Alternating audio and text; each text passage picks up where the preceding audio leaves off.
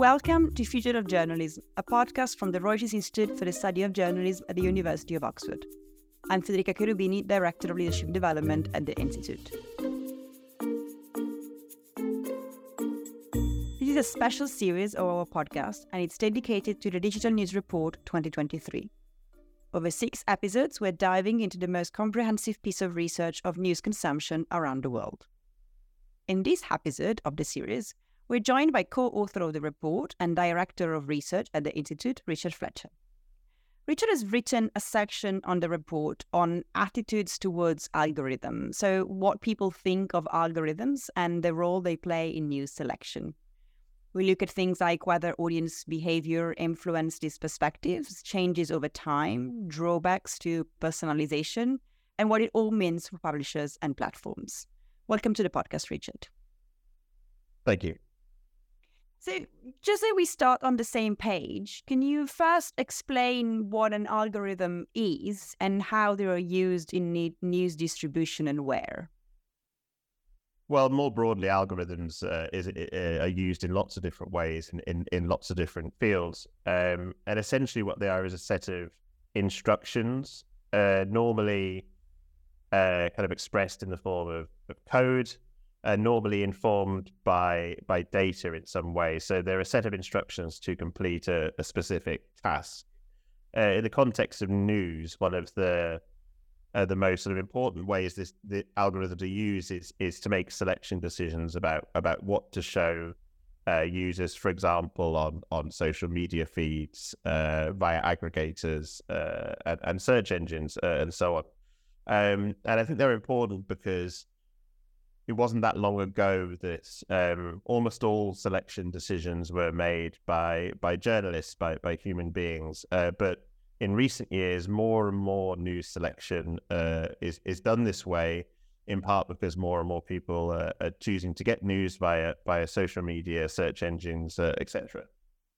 So yeah, if we look at today's news environment and the data we have from more broadly the Digital News report about how people consume news, why this question is really important at this point.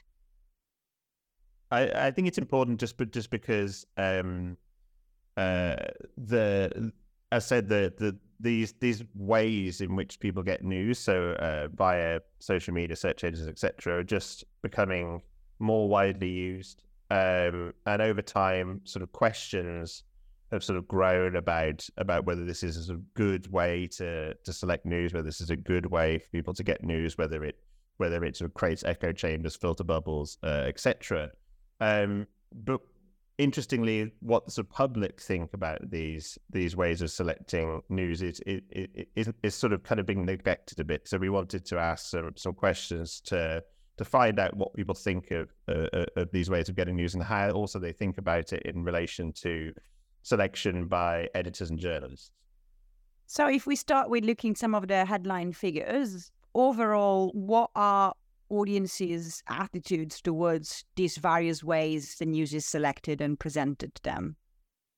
So, in the in the digital news report survey, we we asked uh, a set of three questions uh, across a range of different countries, uh, and we asked people whether they think uh, three different ways, whether they think they're good ways of getting news. So one was, um, do you think a news selected by editors and journalists is a good way of getting news?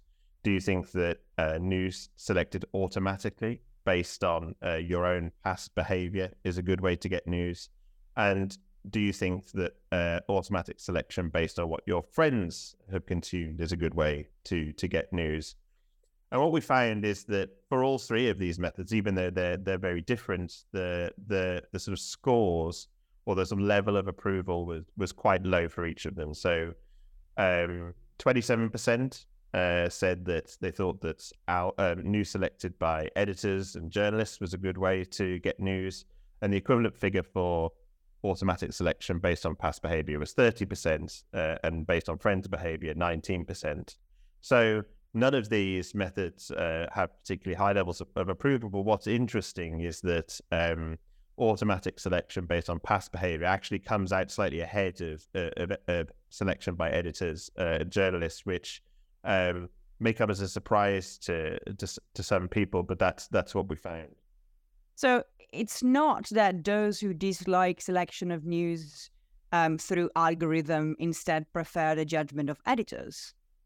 No, it, interestingly, what we found is that um, in addition to there being kind of low levels of approval for each of these these three methods, um, they're actually uh, correlated with one another. So what that means is that if someone uh, says that they uh, think that uh, editors are a, a, good way to select news, that it's likely that they'll think that uh, automatic selection is a is a good way to get news uh, as well, and vice versa. So low approval for one normally means low approval for the other. And I think again, I think this is this may be surprising because we we know that that sort of human selection and algorithmic selection are, are very very different. They function in different ways, and so we might expect people to have diverging views, but actually that's that's not what we find. And this is this is one of the reasons, in addition to the fact that approval for all three selection methods is quite low, um, the fact that they're correlated uh, led us to to call this uh, generalized skepticism. Uh, so the idea is that uh, firstly that people are quite skeptical, and secondly that it's generalized in the sense that people tend to be if they're skeptical of one method of selection, they're skeptical uh, of, of the others too. Of course. Um, you mentioned you've looked at this across a, a range of different countries. Did any um, difference between countries um, came up? I mean, there are there are country differences. So if we if we you know kind of look across all all the different selection methods we asked about, the depending on the country, the figures range from around ten percent approval up, all the way up to forty percent it's interesting to note that it never exceeds 50%. So it's all sort of minority approval, in, you know, no matter which country and which selection method uh, we look at. We can see that approval in the in the UK is is among the lowest uh, for all all three selection methods. Um, but beyond that, it's it's difficult to see any kind of clear patterns uh, in the data. So it's not obvious that there's a there's something out there which kind of explains the differences we see across countries. They're quite consistent, but it's it's difficult to make sense of the of the pattern. Uh, you asked the same question about um, attitudes toward algorithms in the 2016 Digital News Report. Um, what has changed since then? That's right. We we fielded the same set of questions in the same in the same set of countries uh, in in 2016. Um, and that allows us to compare the results from this year to, to those from, from several years ago. And and what we found is it, we didn't see much change at all, actually, in in the numbers. So despite everything that that's happened in in the intervening time, so not just politically, but also in terms of um, you know new platforms have emerged, new ways of selecting news and using algorithms emerged. We we find the attitudes are broadly similar. We did see a, a slight decline uh, in in the proportion of people who said that each selection method was a was a good way to get news. And at the same time, we saw an increase in the in the kind of middle neutral category. Um, so neither disapproval nor approval. Um, and this is this has gone up slightly for, for for for the for the different methods of selection. I think this indicates perhaps that people are a, a little more ambivalent now uh, than they were uh, uh, several years ago. And I think this this makes sense if we think about the fact that um, there are a wider range of platforms now. It's maybe difficult to have a, a clear view on whether algorithmic selection uh, is good or bad, just because it, it it's it's deployed in lots of different ways. It's more complicated, yeah. Um, you also looked at how these attitudes towards news selection correlate with other attitudes towards news, including interest in news and trust level. What did you find? Yeah, so this this again it sort of links back to the point about generalized skepticism because I think you know one one hypothesis might be that if you if you just focus on people who are very interested in the news, you might start to see this kind of diverging pattern whereby there might be very sort of you know pro editorial selection, but very against sort of algorithmic selection. But again, that, that isn't what we find. We, we we tend to see that among those with with higher levels of interest, um, approval for all three selection methods tends tends to rise, and it tends to rise at about the same rate as we look at people with with different levels of, of interest. And and the same goes for for trust too. So the more trust in in news in general that people have, the the more likely they are to say they approve of all three of these methods of uh, of news selection. Um, we also know from the digital news report um, a lot about the way that people say they're getting the news. So, for example, whether they prefer to use platform like social media aggregators that use algorithm, or, they, or whether they prefer to go directly to a publisher control platform like website or apps, which of course use editorial judgment to decide what news appears and where, um, although not just in some cases.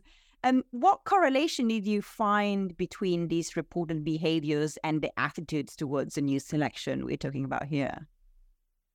Yeah, so if, if you if you just look at uh, people who say that they they use platforms, which I said platforms typically use algorithmic selection in, in, in, in some form.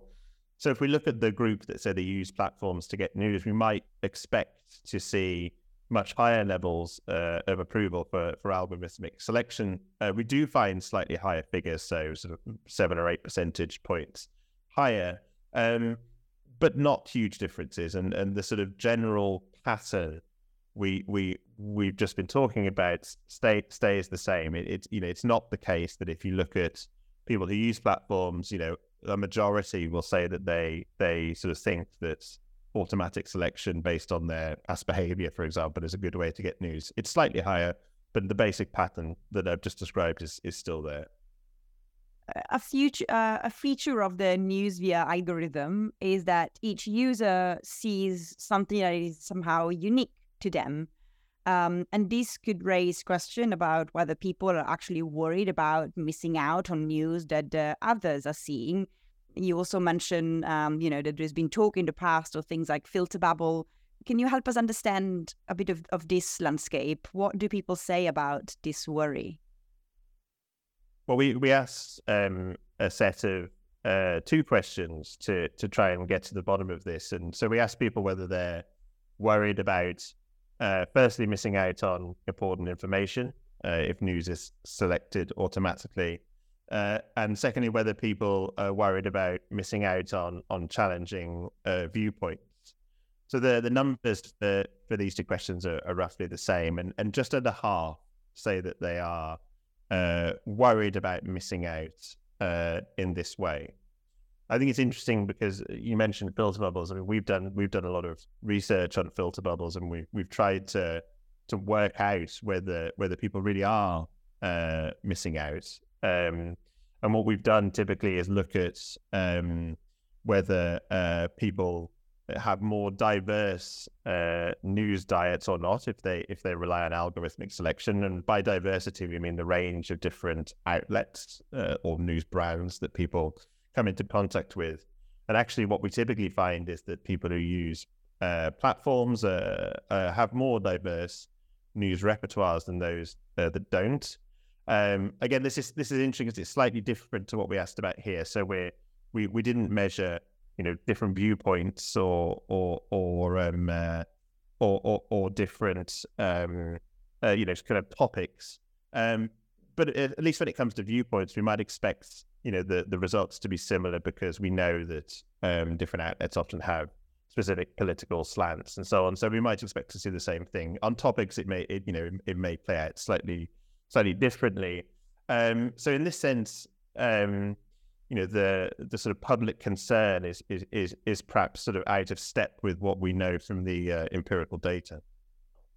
What do you think tech companies should consider um, when looking, you know, at these attitudes towards the algorithm that they use? I mean, I think you know, it's important to, to keep in mind that um, although um, slightly more people say that they think automatic selection based on past behavior is a is a good way to get news than say the same about uh, selection by editors and journalists. It's important to keep in mind that approval for all of these is is quite low, uh, and I think the increased use of platforms for for news that we see in in many countries across the world probably isn't an endorsement of their approach to to news selection. We we know that people use platforms typically for other reasons that have nothing to do with news, and they and they come across news when they're when they're there. And I think the the the sort of the growth and the and the uh, of the use of platforms for news is is is also partly about the sort of decline in in more traditional ways uh, of getting of getting news. So I, I don't think they should take a huge amount of uh, encouragement from the from, from the data. What about the news publishers? Um, positive attitudes towards editorial curation of news seems to be no higher than when it's done by an algorithm. What is the learning for publishers? I, I think it's important for publishers to sort of keep public opinion uh, in mind uh, on this. They may have hoped for big differences between algorithmic selection and editorial selection, but that, that isn't what we see. And I think what it means for publishers is that sort of kind of straightforward uh, appeals to that kind of selection expertise, if they're trying to increase trust, for example, might might not work with large parts of the public um, because there are lingering concerns about about bias, and, and people just don't have this sort of this view that uh, uh, you know human selection good, automatic selection bad. I think in the end, editorial expertise is important and it is valuable. So I think the task perhaps is is is is sort of is explaining to people why that is, what what the value uh, human selection adds to the the process and, and and why it's important, instead of just telling people that it's uh, it, it it must be important.